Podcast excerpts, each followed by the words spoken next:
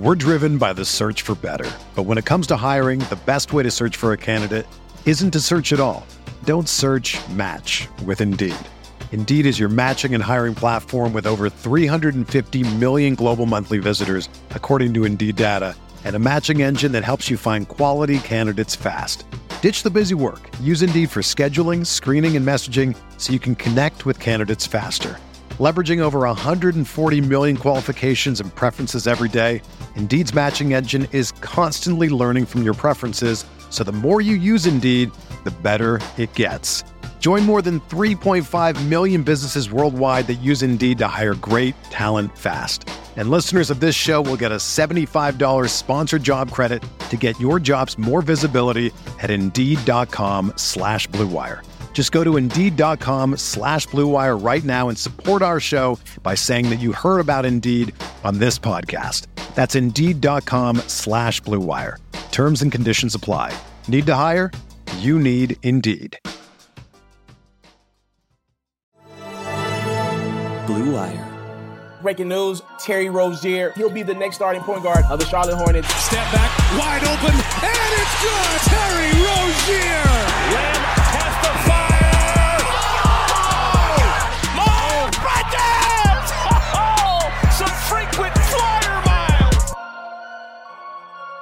What's going on, everyone? Welcome into another Buzzbeat episode. I am Richie, and we'll be joined by co host Spencer and Brian today, as always. And today's episode, we're going to dive into some Media Day quotes, which took place on Monday. And then we're going to continue our One Stinging Question series. We've started this two episodes ago, and we're going to add some more Hornets to this. If you didn't catch last week's episode, we tossed around a burning question for PJ Washington, Terry Rozier, Hernangomez, and Bacon. We'll probably have at least this one and one more in terms of this series. If not, three more episodes in total to continue this. And just a reminder, guys, we are a member of the Blue Wire Network, and you can find our episodes on Apple Podcasts, Spotify, or your favorite podcasting app. Before we get into the episode, I wanted to check in on the co host. Uh, Brian, how's everything going with you? Things are good. I've finally caught up on sleep after getting back from Montreal late Sunday night, and uh, strong recommendation anyone looking for international travel that's you know not not you know you're not having to cross any seas or anything like that but uh montreal man one of the coolest cities i've ever been to so i strongly recommend people looking uh to to perhaps make travel plans for there it was a great city to take some take a few days off in Yeah, the, o- the only place I've been out of the country is um, like on a cruise to the Caribbean, but Yeah, uh, never been to recommend Canada. Yeah. been to canada twice this summer vancouver and montreal and enjoyed my stay in both cities Spencer, how's everything going with you? Uh, going well. Going well. Busy. Um, was doing some traveling myself this past weekend to Mobile, Alabama. A little less exciting of a place uh, than Montreal. Not not much there, but uh, buddy that I grew up with got married, so that was the wedding was good and the, the weather was good, so all is well. Um, football season's been pretty unpredictable and but fun um, from a college and, and pro perspective. So yeah, been enjoying that and and now it's almost basketball season. So bummer, I guess, for us, huh? Yep, media day kind of signals the uh, the start of the new season, and everyone's zero and zero, and we have hope uh, as, as fans. You know, the excitement is here, and we're going to start off this episode not with media day, but with the one stinging question. Again, we have gotten to Marvin Williams, Cody Zeller, Malik Monk, PJ Washington, Terry Rozier. Hernangomez and Bacon. So the two players that we're going to get to today are Devonte Graham as well as Nick Batum. And so the first person that we're going to start off with is Graham. We meant to get to him on the previous episode, but we ran out of time. And he definitely had some ups and downs in his rookie season, bounced back and forth from Greensboro and Charlotte a ton. He did play in 46 games for Charlotte last season, but again, he was stuck behind Kemba and Tony Parker for a good chunk of the season. Probably not until like the last 10, 15 games did he see more consistent playing time. Uh, you definitely saw his maturity out of the point guard position. But the one question I, I want to ask you guys, and, and we'll address this on our, our segment here what is the one part of his game that needs the most improvement? I think yes, he's a very solid player in a lot of different areas, but there are parts of his game that could get better. You know, he's pretty solid when it comes to leading an offense and directing traffic. He's a low mistake player, rarely turns the ball over. He can play out of the pick and roll, and he threads those needles pretty well out of those pocket passes, out, of those pick and rolls. But to me, his biggest need, and, and you guys might disagree with this, but his biggest need is shooting. You know, he only shot 28% from deep only 51% at the rim, and a true shooting percentage of only 46%, which is really not that great. Um, so just all around needs to improve. And I think he needs to turn himself into a threat out of the pick and roll and force his defender to make a decision. Because right now, if I was the defense against Devonte Graham, I'd be going under every single screen and just worry about trying to recover back out to him to the top of the key. So I know that's in his game. I know he showed that at Kansas, uh, shooting the ball from deep, uh, but you just didn't see it a lot uh, here in Charlotte. So, Spencer, what's one part of his game that you think needs the most improvement? Is it shooting, or do you think there's something else to it? No, I mean, yeah, I think you hit the, hit the nail on the head there. I think it's definitely shooting. Um, I mean, really from no part of the floor uh, was Devonte Graham efficient last season shooting the shooting the ball. I mean, at the rim, you know, 42 attempts there, almost 55 percent. I suppose that's not terrible for a rookie point guard, but you know, outside of that, you know, seven of 18 from the long mid range.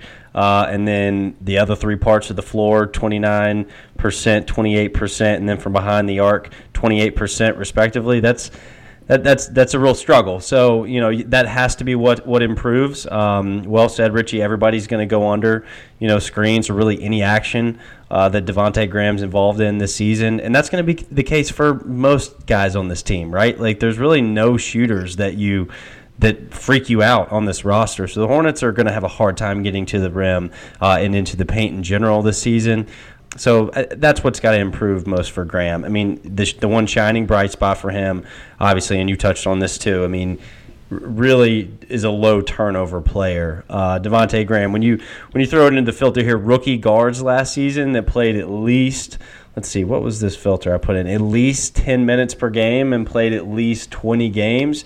He was by far uh, the leader in assist to turnover ratio of 4.03. Uh, the next is uh, old Buzzbeat favorite Shake Milton uh, for the ah, for, the, nice. for the 76ers and in, in 20 games, our boy. So uh, I mean that that's the strength and the weakness of, of Devonte's game. I still really like him as a prospect and as a player. Uh, I think that he can be a long term backup point guard in this league. But yeah, he's got to learn to shoot the rock because if he doesn't, um, that's a one way ticket out of the league pretty quick. But I like his game. He's under control. We talked about it last season. He can run an offense, right? Like he can come in, yeah. steady the ship, get us into our in, into our stuff uh, and really just not lose too much traction with the second unit. That's his greatest asset right now as a player. But yeah, he's got to learn to shoot. And I, I, think he does a great job of directing traffic, especially out of the horn set. A couple times last year, uh, you know, players were on the wrong side, and he, he flip flopped them several times, and you saw him visibly doing that on the court. Brian, I know that you've talked about a different type of weakness that he's had. I forgot what it was. I don't know if it was like quickness or or yeah. something. Yeah. So what? So well, the I'll use this to. I think we're actually going to go three for three here because because the thing that I think Devonte needs the most improvement on is his th- is his shot. I think that's pretty obvious. Look, if you're going to be a guy like Graham. Uh, you know, one of the like a sub six foot three backup point guard in the NBA. You've either got to you've got to find one end of the court to be just plus one or plus two at right defense, or offense. And I think Graham is a pretty good defender, but perhaps offense could also be his ticket too. And if that's the case, as you know, as you guys said, he is a low mistake player. Just 1.6 turnovers per 36 minutes to 6.4 assists per 40 minutes. Um, Hornets scored just under 1.1 points per possession out of the pick and roll when Devonte was a passer. That's actually a pretty good number on a, on a decent sized sample too. But 32% three point shooting off the catch, and his pull up three point shooting was also rather low, uh, under 22% on pull up three point shooting.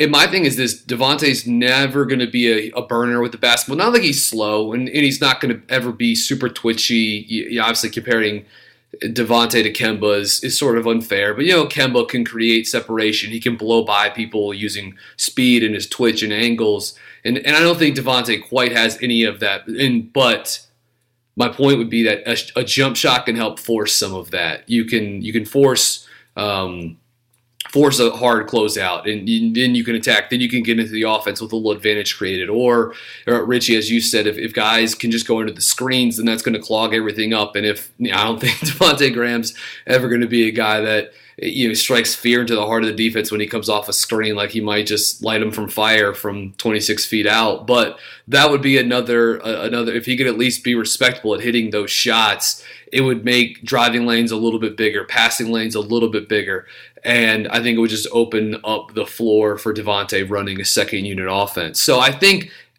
again, this guy getting closer to becoming a high 30s three point shooter could perhaps offset some of the fact that he's not the an absolute track star burner with the basketball, not super twitchy with the basketball, um, and I think could perhaps maybe even make him. Uh, you know, perhaps even chop down on some of those turnovers a little bit more because it's just going to open things up for offense. Yeah, and he doesn't have to worry about, I guess, playing time this year in the sense that Tony Parker has retired. So he's going to have plenty of opportunity to play here in Charlotte. I know that his contract next year uh, is still very, very low. Uh, it's non-guaranteed. I think it's like 1.6 million. Um, and I'm, I'm thinking they're still going to pick that up. He's only 24, 25 years old at that point uh, when that contract comes around. But I know that Brian, you might have mentioned this in a previous episode where you're a little bit hesitant on whether or not he is a long-term fit as a backup point guard. Is is that a concern for you moving forward? Like, does he have to worry about Cody Martin or any kind of future point guard uh, that could overtake his spot, or do you think that he's shown enough to at least be a backup point guard in this league? I don't think yet that he's shown enough that I feel confident this guy has you know six to seven years of, of backup point guard uh, runway ahead of him. I think he totally could, right? I mean, like if Devonte played for the next ten years and was on some playoff teams uh, in Charlotte or certainly outside of Charlotte, it wouldn't surprise me in, in the least. But I just think his offensive game has got to pick up beyond where it was. I don't think your your top strength as a as a backup point guard can be you don't turn the ball over that much. I think there needs to be a, a little bit more a little bit more pop there offensively. Um, because as well, I think he's a fine defender. I, I don't think he's like a, a stopper or anything like that. So yeah, I think he does have some competition from a similar kind of, of veteran guard like Cody, like like the one of the Martin twins that's that's come in and Cody, yeah, yeah, Cody that's going to come in and, and give him some competition. And Cody's a guy that we know excels on the defensive end of the floor, or at least he did certainly in college.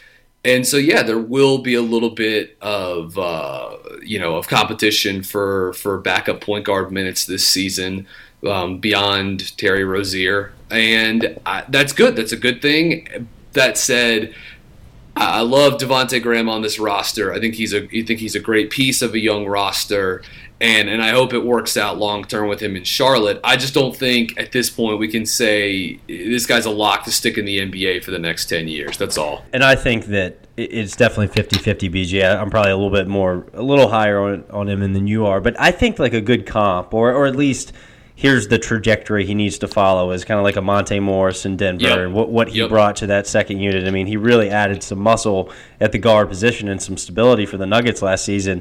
Um, really didn't get an opportunity in his rookie year and then came in and shot, I think, around 42% from behind the arc um, for Denver.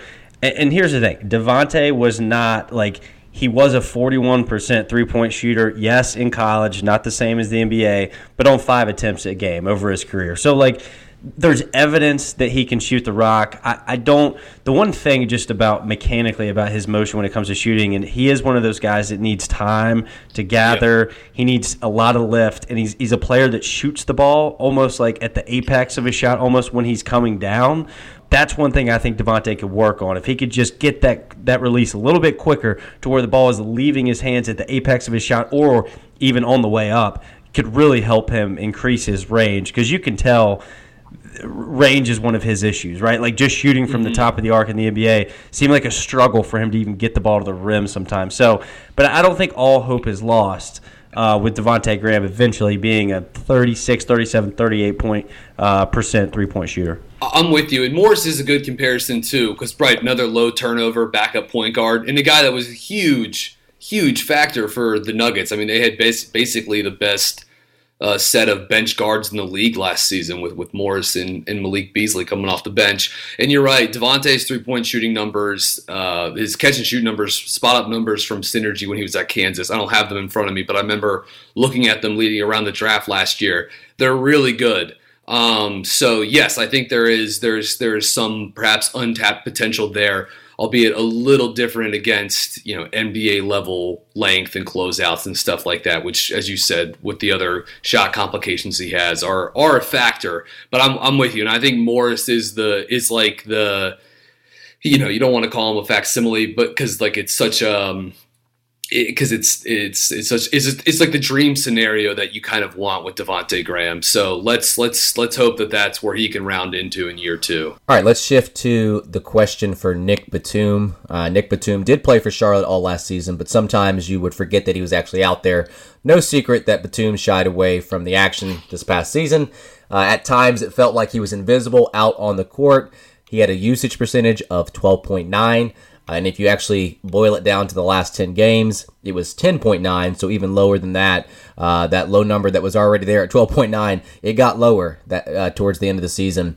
But he is still going to have a role with this team, I believe, even though he's one of the few veterans uh, on this team and, and they're going more for a youth movement. He is making $26 million a year. So he is going to get some play time, not because of his money, but but I do think he does have a role with this team. He's going to mentor some of the young players, but he will see court time. And my question, BG, I'll just kind of start it off with you. I'll, I'll take a back seat uh, to start this question. He wasn't far off last season, but our one question for Batum this year will he be aggressive enough to average double digit points this season? Maybe like 10, 11, 12 points? Or is he just going to be one of those uh, tertiary role players that's not going to get uh, a lot of points on the board here? Yeah, I mean, I do think he's going to get. The, I think the usage rate will dial up a little bit, and, and I think he'll. I do think it's such a low bar to clear. I think he's going to play enough minutes and, and use enough possessions, uh, albeit for for for no real overall good. But uh, but yeah, I think he'll get to the, the double figure point mark, and he'll shoot enough three pointers that'll help. I mean, he doesn't really get a ton of easy points. He doesn't get to the line at all anymore. He rarely gets to the rim. But I just think with the three ball, which he shoots at a decent clip, and just the overall lack of other guys to take on the scoring touch and to take up minutes on the on the perimeter. Yeah, I do think um, I do think Nick Batum will get there, and it won't it won't be a, a, you know a good thing or a bad thing. It won't really matter at all. But I do see Nick Batum averaging above you know 11 points, 12 points, 10 points, some somewhere in there. I just think the usage is going to be there um, because with Kemba leaving, it, it really does free up a lot of shots on the perimeter. But I do just want to mention a couple things with Batum here, just a couple numbers. Uh, his usage rate from 17 18 season to the 18 19 season dropped by almost 5%, which was one of the top, top six number in the NBA. Um, only 44 touches per game last season, his lowest since he got to Charlotte during the month of April, a 3.7% usage rate in 84 minutes of basketball, uh, zero free throw attempts, only 24 touches per game. And during the months of January to April, 812 minutes, only 22 free throw attempts. And one more number here as well. Uh, Batum, after the All Star break, 18 games for Charlotte. In those 18 games, he took 16 free throws and attempted just 29 shots in the restricted area the guy was a ghost last season. He really was, and, and, we've talked about that plenty on on this pod or on Twitter before. But despite that, yes, to answer your question, I do think he gets to, to double figure scoring next season. Yeah, I would agree. I mean, somebody has to, right? And yeah. um, and I just think there's going to be a lot of opportunity, like you guys have both said. Uh, I don't really have a whole lot to add. I mean. You both mentioned last season was his lowest in usage percentage of his career. Um, the one thing that I really, and this has been part of Nick Batum's problem really his whole career is turnover, or at least turnover percentage. Um, you know, all, although he only had a 13.2 usage rate last year, uh, turnover percentage was 16.3, which still managed to be the fourth highest of his career. So you got to consider his role is going to increase this year. He's going to have the ball in his hands. He's really one of the few guys on this roster that actually can be a skilled passer. So, you know, I'm Right. sure that Borrego is going to try to put him in positions to create some offense, but he has got to be more careful with the basketball. I mean, considering his role last year compared to how much he still managed to turn the ball over, it was pretty uh, pretty absurd. So, but you know, the shooting numbers weren't awful. He was obviously much more of a catch and shoot player last year. Um, if he can keep, you know, the, the shooting numbers where they were, uh, and also, you know, shoot it off the dribble a little bit more, you know, still manage to to get in that 38, 39, 40% range from behind the arc. You know, I think there might be there might be a little bit of chatter by the end of next year that hey, hey, what about Nick Batum as a big time expiring contract here in a few seasons? You know, like he, he's showing some extra life. Nah, I, I'm just trying to be optimistic, but you know, and I think he can play a few different roles on this team too. You know, he can obviously start, but I think that he probably projects as a guy that's going to come off the bench for the second unit um, and try to you know provide some stability with the guy we just talked about, Devonte Graham. Yeah, and speaking of roles, Borrego mentioned this a ton at Media Day and needing more two way players. And I think at least Batum fits the bill here. At least he has the potential to fit that role, playing on both sides of the court. I think his perimeter defense last year was probably one of his best in, in his career. I do think it was a little bit overblown, but uh, I do think that he was pretty good on that end of the court. Uh, and he's definitely going to be a player that at least fits the bill about buying in on both sides of the court. You know, just inevitably, if he just gets a little bit more aggressive in attacking the rim. I mean, Brian, you brought up those numbers about the free throws attempts. Clearly, he wasn't attacking the rim, and, and Borrego's got to see more out of that from him. And then his numbers from behind the arc were good in terms of percentage, but he just didn't take enough. So you look at his like efficiency numbers, you thought this guy would have scored 10 points a game last season, but because he didn't take enough shots and he stood in the corner a lot or catching shot, you know, did a lot of catch and shoots and didn't attack the basket, uh, he wasn't aggressive enough to get to that double digit mark. I do think inevitably his numbers are going to go up, his usage numbers. He's going to get more aggressive this year, and I do think he hits 11 or 12 points uh, per night uh, for this team. Any other last thoughts on Batum? I, I just want to bring up I, what I brought up in the podcast. I don't remember if it was the last one or the one before that, but just following the World Cup, and you know, I, I, I do think that I saw a guy after France made that uh, comeback against Australia, and I think what was the third place game. A guy that was was very happy with his performance in that game and very happy with his experience, you know, over there. I, I wouldn't be shocked to see Batum surprise people to start the season. Again, I just think that stuff matters. I think inter- international basketball matters, and it might have come at the perfect time for a guy like Nick Batum, who's obviously had back to back pretty putrid seasons. So I, I just think that's something to watch. I think his spirits might be a little higher to start the season. All right, guys, let's take a break. Uh, we'll let you guys know about Indochino. Indochino was founded on the belief that you don't need to spend a fortune on a custom wardrobe. Indochino is the world's largest made to measure menswear brand. They make suits, shirts, coats, and more. And everything is made to your exact measurements for a great fit. The best part is that they are affordable and the process is simple. Choose your fabric, pick your customizations, and submit your measurements. Your package will be delivered straight to your door in two weeks. You can get measured and design your suit at the nearest Indochino show- showroom or do it all yourself online at Indochino.com. Start your style upgrade now with $30 off your total purchase of $399 or more at Indochino.com while entering Blue Wire at checkout. Plus, and this is important, shipping is free. That's Indochino.com, promo code Blue Wire for $30 off your total purchase of $399 or more. An incredible deal for made to measure clothing. You really have no excuse anymore to wear clothing that doesn't fit. When you're selling online, getting your orders out can be a real pain. So many carriers to choose from. How do you know you're making the best choice? That's why you need ShipStation.com. It's the fastest, easiest, and most affordable way to manage and ship your orders. ShipStation helps you get orders out quickly, save money on shipping costs, and keep your customers happy, no matter where you're selling Amazon, Etsy, your own website. ShipStation brings all your orders into one simple interface, making them really easy to manage from any device, even your cell phone. ShipStation works with all of the major carriers, including USPS, FedEx, UPS, even Amazon Fulfillment.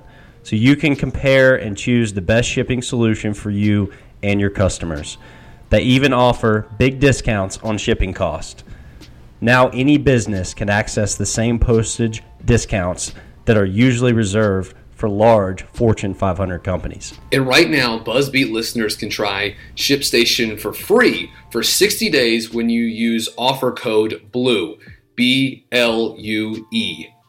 There's absolutely no risk. You can start your free trial without even entering your credit card info. Just visit shipstation.com, click on the microphone at the top of the homepage, and type in BLUE. That's shipstation.com, then enter offer code BLUE. ShipStation.com. Make ship happen. Okay, we're back from the break. We are going to talk about Media Day, which occurred on Monday. And we're going to get into some quotes about specific players. We're clearly not going to run down the list of all the players on the roster, but there were some interesting quotes and some sound bites from the players, from James Borrego. I think we need to start with what I think is, and I'm sure we had this we had this conversation prior to the recording. The most interesting player that was kind of talked about at media day was Michael Kidd Gilchrist. Uh, there's a couple of quotes out there that were really interesting when asked about where he fits in with this rotation, with this roster. He simply replied, "I don't know." Also, when he asked if he's received word about his role, he did not comment. No comment on that question. Rick Bonnell also tweeted, though, that Marvin Williams says that James Borrego has been great about communicating with the veterans when where they stand in a situation where he's going to play the young guys more. So clearly it's been communicated to MKG. Maybe he's just not happy about the response. And we've talked about this on previous episodes. It feels like MKG, I, I would say his run, you know, is kind of coming to an end here but he's still so young. And I think the future on on this team doesn't look very bright for him.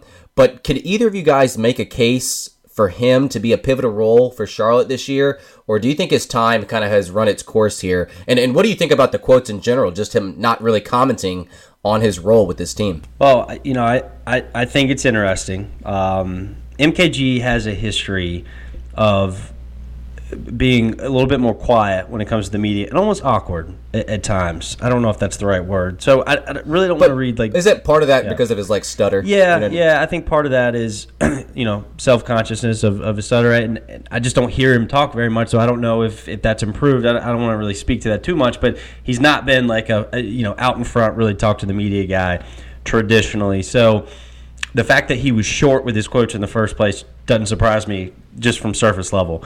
Um, but on the same token, he's clearly a player who is um, disappointed in probably how his career has gone. Certainly here in Charlotte, um, had a $13 million player option coming into the season. Very, very likely wanted to go somewhere else and start new, but couldn't turn down that number, right? And that's uh, that's a tough. I mean, look, thirteen million dollars. Like you can only feel so bad for the guy, but it's also it also is a tough spot to be in because you know, you only have so many cracks at this thing as a professional basketball player, and he probably sees the writing on the wall for him in Charlotte. The other thing I would mention is is Kemba Walker and Michael Kidd Gilchrist were, were best friends. Um, I, I, would assume are still really good friends. So I, I, would imagine that's something that's not something we've talked about. I'm, I'm kind of surprised nobody asked him about it. Maybe they did, and I I didn't hear it. But you know how much that affected him. You know, watching Kemba leave. Uh, I know they were really close. So I, you know, Richie, I don't really have uh, to, to, answer your original question. I think Brian has a better case here because I've seen him mention it a lot about where MKG can fit in. So I'll, I'll save that for him to talk about. Um, but it would be nice to see Borrego find some sort of role for Kidd Gilchrist this season because I, I do still think he's a guy who plays harder than 99% uh, of the guys that he shares the floor with on his team and the opposition. Um, you know, I, I, still believe in his ability to, to be a good defender. Um, you know, I know there's some, some mixed opinions there, uh, uh how good of a defender he's been throughout his career. And, you know, I, I still think that MKG, and, and, look, I don't have the numbers right in front of me, but I, last year he made more threes than he had any other time in his uh, in, in his career, and he showed some potential from that corner spot. So I, I don't think the tank is completely empty on this guy as a player, and I actually do think that the Hornets could rescue some trade value with him as an expiring contract for a player who's who's not very old and can still guard and uh-huh. every, and is a wing, and everyone is looking for those kind of guys in the NBA. So I, I, just think there's still a there's still a universe in where you can trade him for something, but he's got to be on the floor. Okay, getting some tape showcasing he can defend wings still at a high level, and he's got to be in that corner spot, knocking down some threes. That's how a team like Houston is going to say, "Hey, we need him to go guard." You know, insert your wing in the Western Conference. Yeah. So, I, you know, I think it's still possible. Uh, yeah, Brian, I'll, I'll, let you jump in here because I know you have a case maybe in terms of uh, making MKG a role in this team and I think what's interesting to me is that Borrego keeps stressing being able to play on the defensive side of the ball. And there's not a lot of players on this team that can. I think out of anyone on our team, probably between MKG and even Marvin at his age are probably the most well-rounded players on the defensive side of the ball. So if, if you're really stressing the defensive side of the ball, MKG's got to be in the conversation in terms of just shutting down the wing position. And I know we're going to talk about a player that he views as someone that should be able to shut down the wing position. Uh, but MKG has always been that guy for us.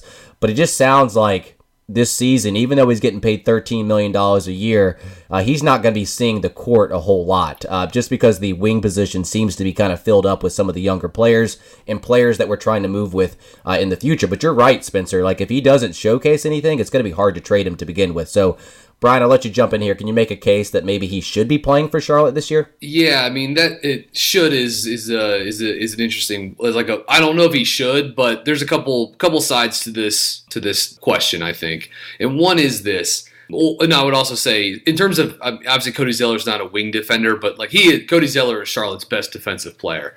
Um, just to th- throw that out real quickly. But yeah, Spencer brought up more three pointers for MKG last season, an attempt rate of 14%. Nothing crazy, right? But that's that's a high. That's a career high by by a lot. And uh, shot 34% and shot above uh, 42% from the corners. Not again low volume, but at least there was something there. Maybe he even got a little bit better uh, over the offseason.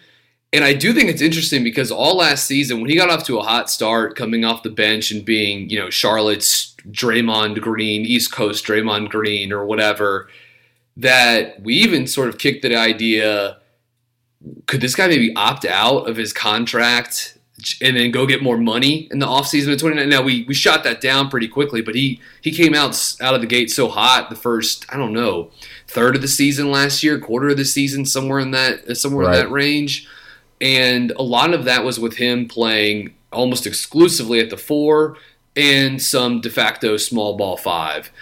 And Richie, I remember earlier this summer, I think it was in August before we took a break, and I think it was just you and I did did a podcast, and it was you had sort of like mapped out ro- the rotation and the minutes, like where guys were going to play. Yep.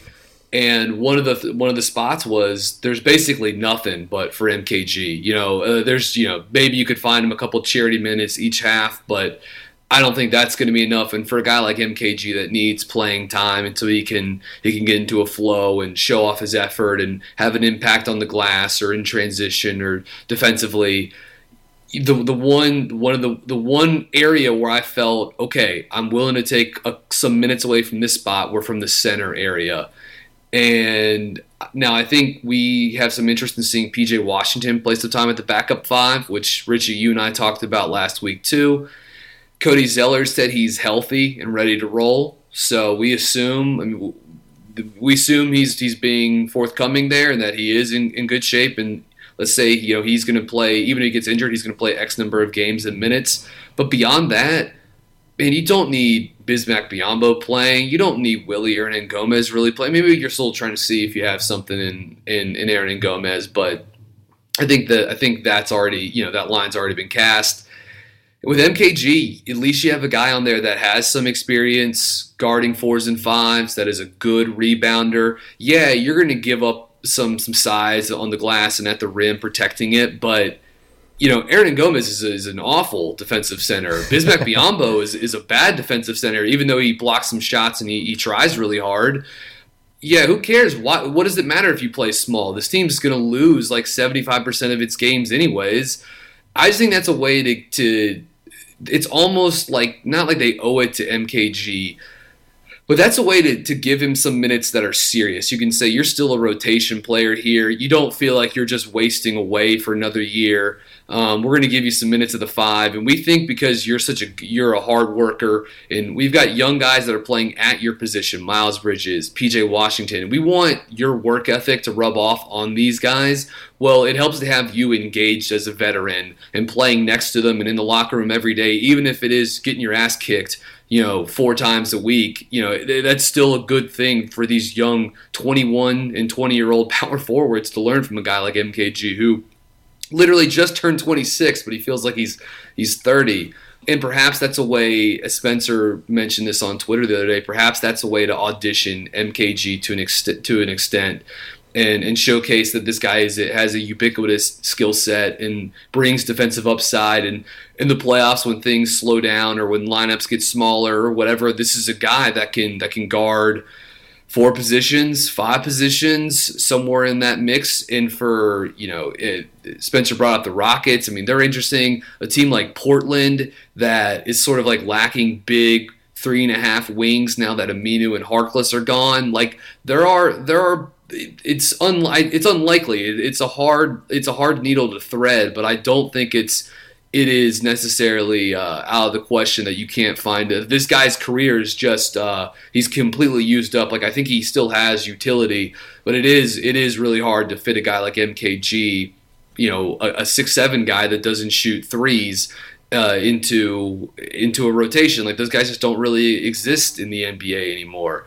Um, and but the one thing I would just last thing I would add on here is that I totally understand why MKG opted in even despite all these difficulties and all these challenges that were obvious over the summer because he's just he's not going to make 13 million dollars again in a year no, while playing basketball and yeah it might it might take him that he might need three more years beyond this one to even make up 13 million dollars so i get why i absolutely get why he did it although i can see there are some personally some serious downsides for mkg as a basketball player specifically yeah and i think you know, playing him at the five, kind of going back to your original point, Brian, I think where MKG struggles the most is clearly on the offensive side. If you play him at the five, maybe that can unlock some things on the offensive side a little bit more where there's more room out on the floor, unless he's playing with the traditional big where that room is kind of closed up a little bit. So let's transition to Dwayne Bacon real quick.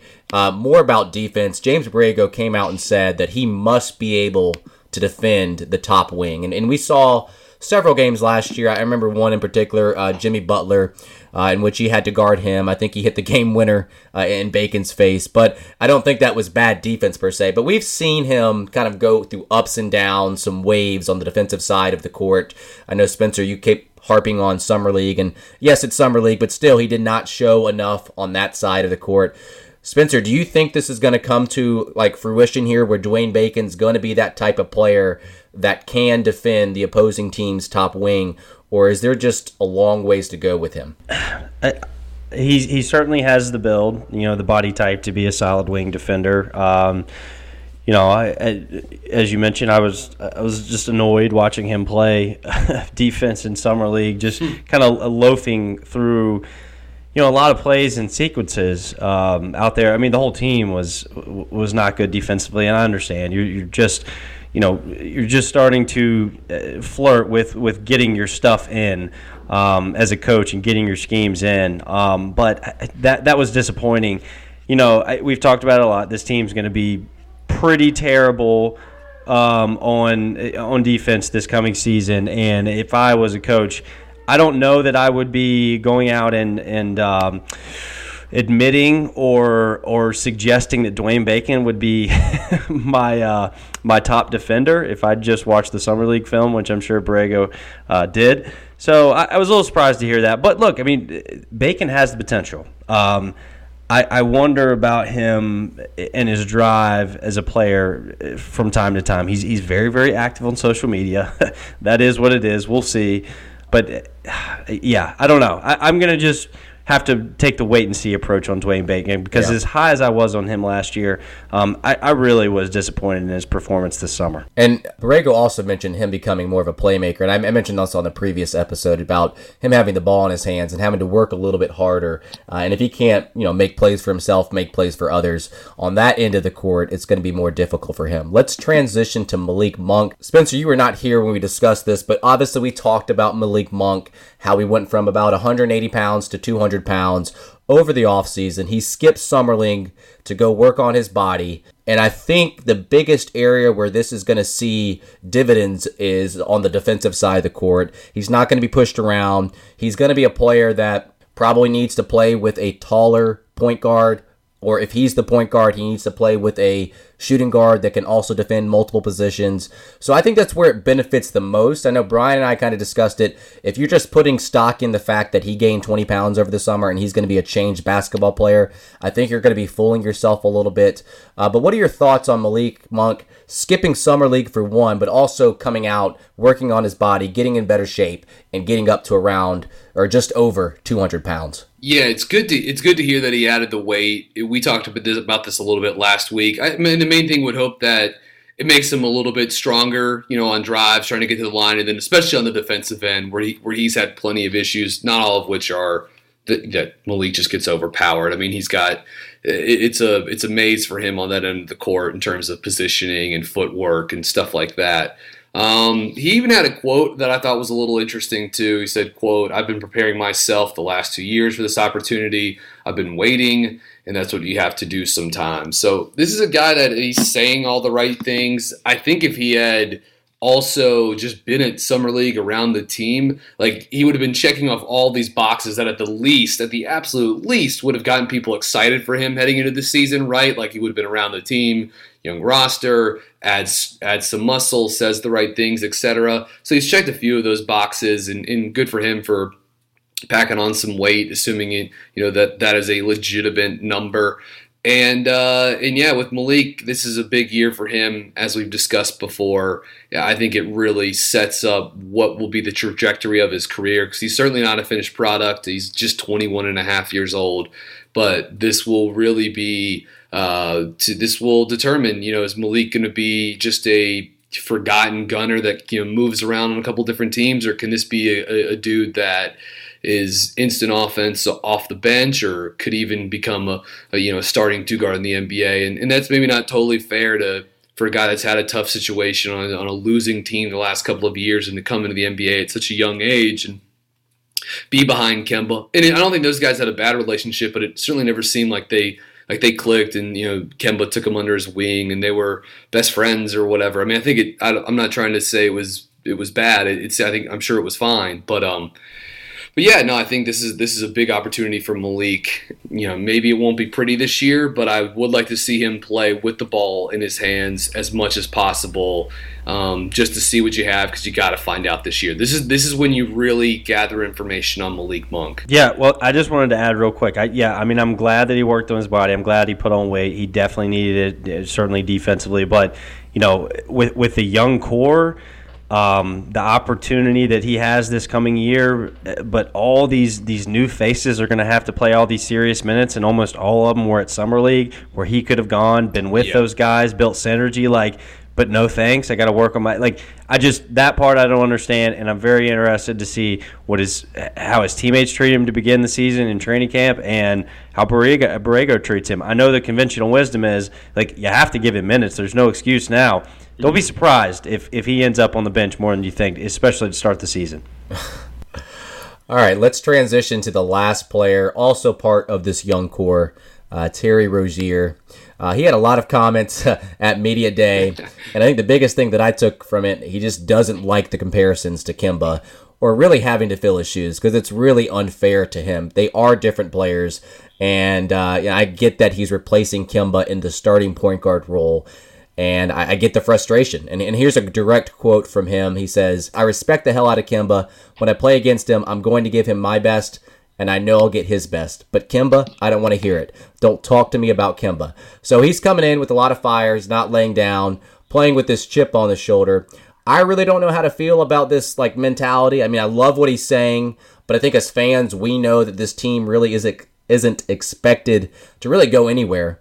Uh, but he's coming in like they're going to be competing for this eight seed. So Spencer, what are your thoughts on this like fiery mentality that he's coming in with? Yeah, I mean, I love it and it terrifies me, right? I mean, which is kind of what you just said, I guess. Um, now, I, I mean, I do, in all seriousness, I do like that Terry Rozier carries himself uh, as the underdog and carries himself as a guy with a real chip on his shoulder. I mean, I, I, think that is a good trait to have, regardless of what he ends up being from here. Um, I just want to see him have that fire on a consistent basis, and I want to see him lead with that fire, and I want to see him pass that on to some of these younger guys on this team that I think need it. Dwayne Bacon being example number one. I mean, really talented player. Again, has the body to be in the build to be a nice NBA wing, but sometimes I, I miss some of that fire from him. So so hopefully you know Rozier can pass this on.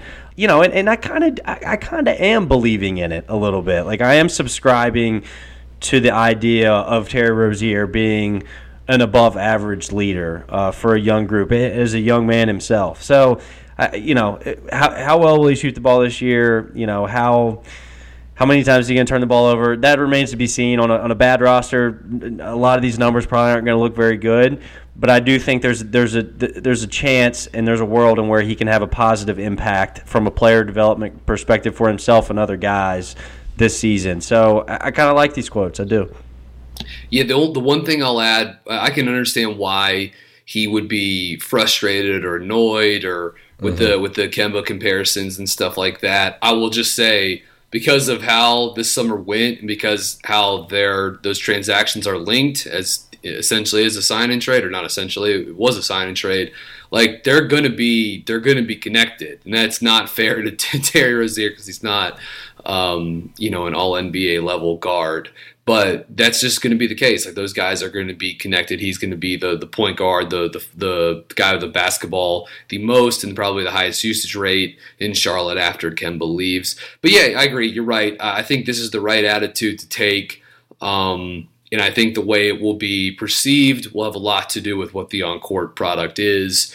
Um, which, as Spencer said, and as we've discussed before on the pod, like there's some risk to it because it could be ugly this year in Charlotte.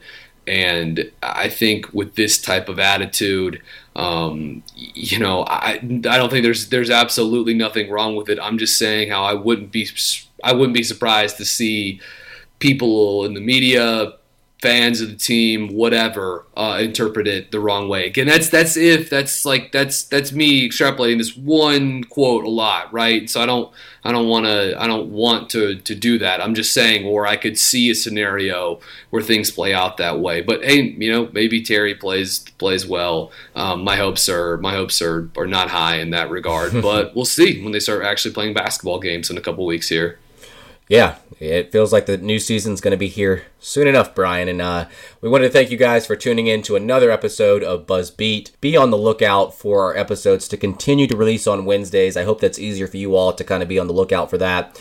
The Hornets will actually be playing somewhat of a meaningful game, uh, preseason game on Sunday versus the Boston Celtics, uh, Kemba's new team in TD Garden.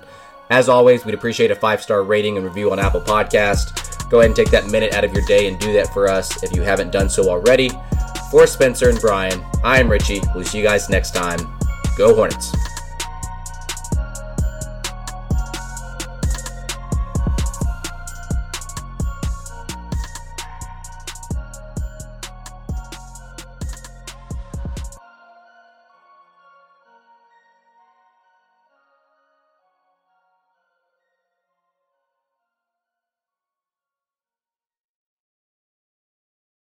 Whether you're a world class athlete or a podcaster like me, we all understand the importance of mental and physical well being and proper recovery for top notch performance. That's why I'm excited that Unifyd Healing is sponsoring podcasts on the Blue Wire Network. Unifyd Healing is a new and super innovative global network of wellness centers powered by Energy Enhancement System, or EE System. If you haven't heard of the EE System yet, then you'll want to listen up. This technology promotes wellness, deep relaxation, purification, and rejuvenation. Wherever you are across the globe, access to a center is easy and affordable. Interested in experiencing the EE System technology for yourself? Go to unifydhealing.com slash bluewire to learn more and find a center near you. That's unified, U-N-I-F-Y-D, healing.com slash bluewire. No material or testimonials on the Unifyd Healing website are intended to be viewed as medical advice or a substitute for professional medical advice, diagnosis, or treatment. Always seek the advice of your physician or other qualified healthcare provider with any questions you may have regarding a medical condition or treatment and before undertaking a new healthcare regimen, including EE system.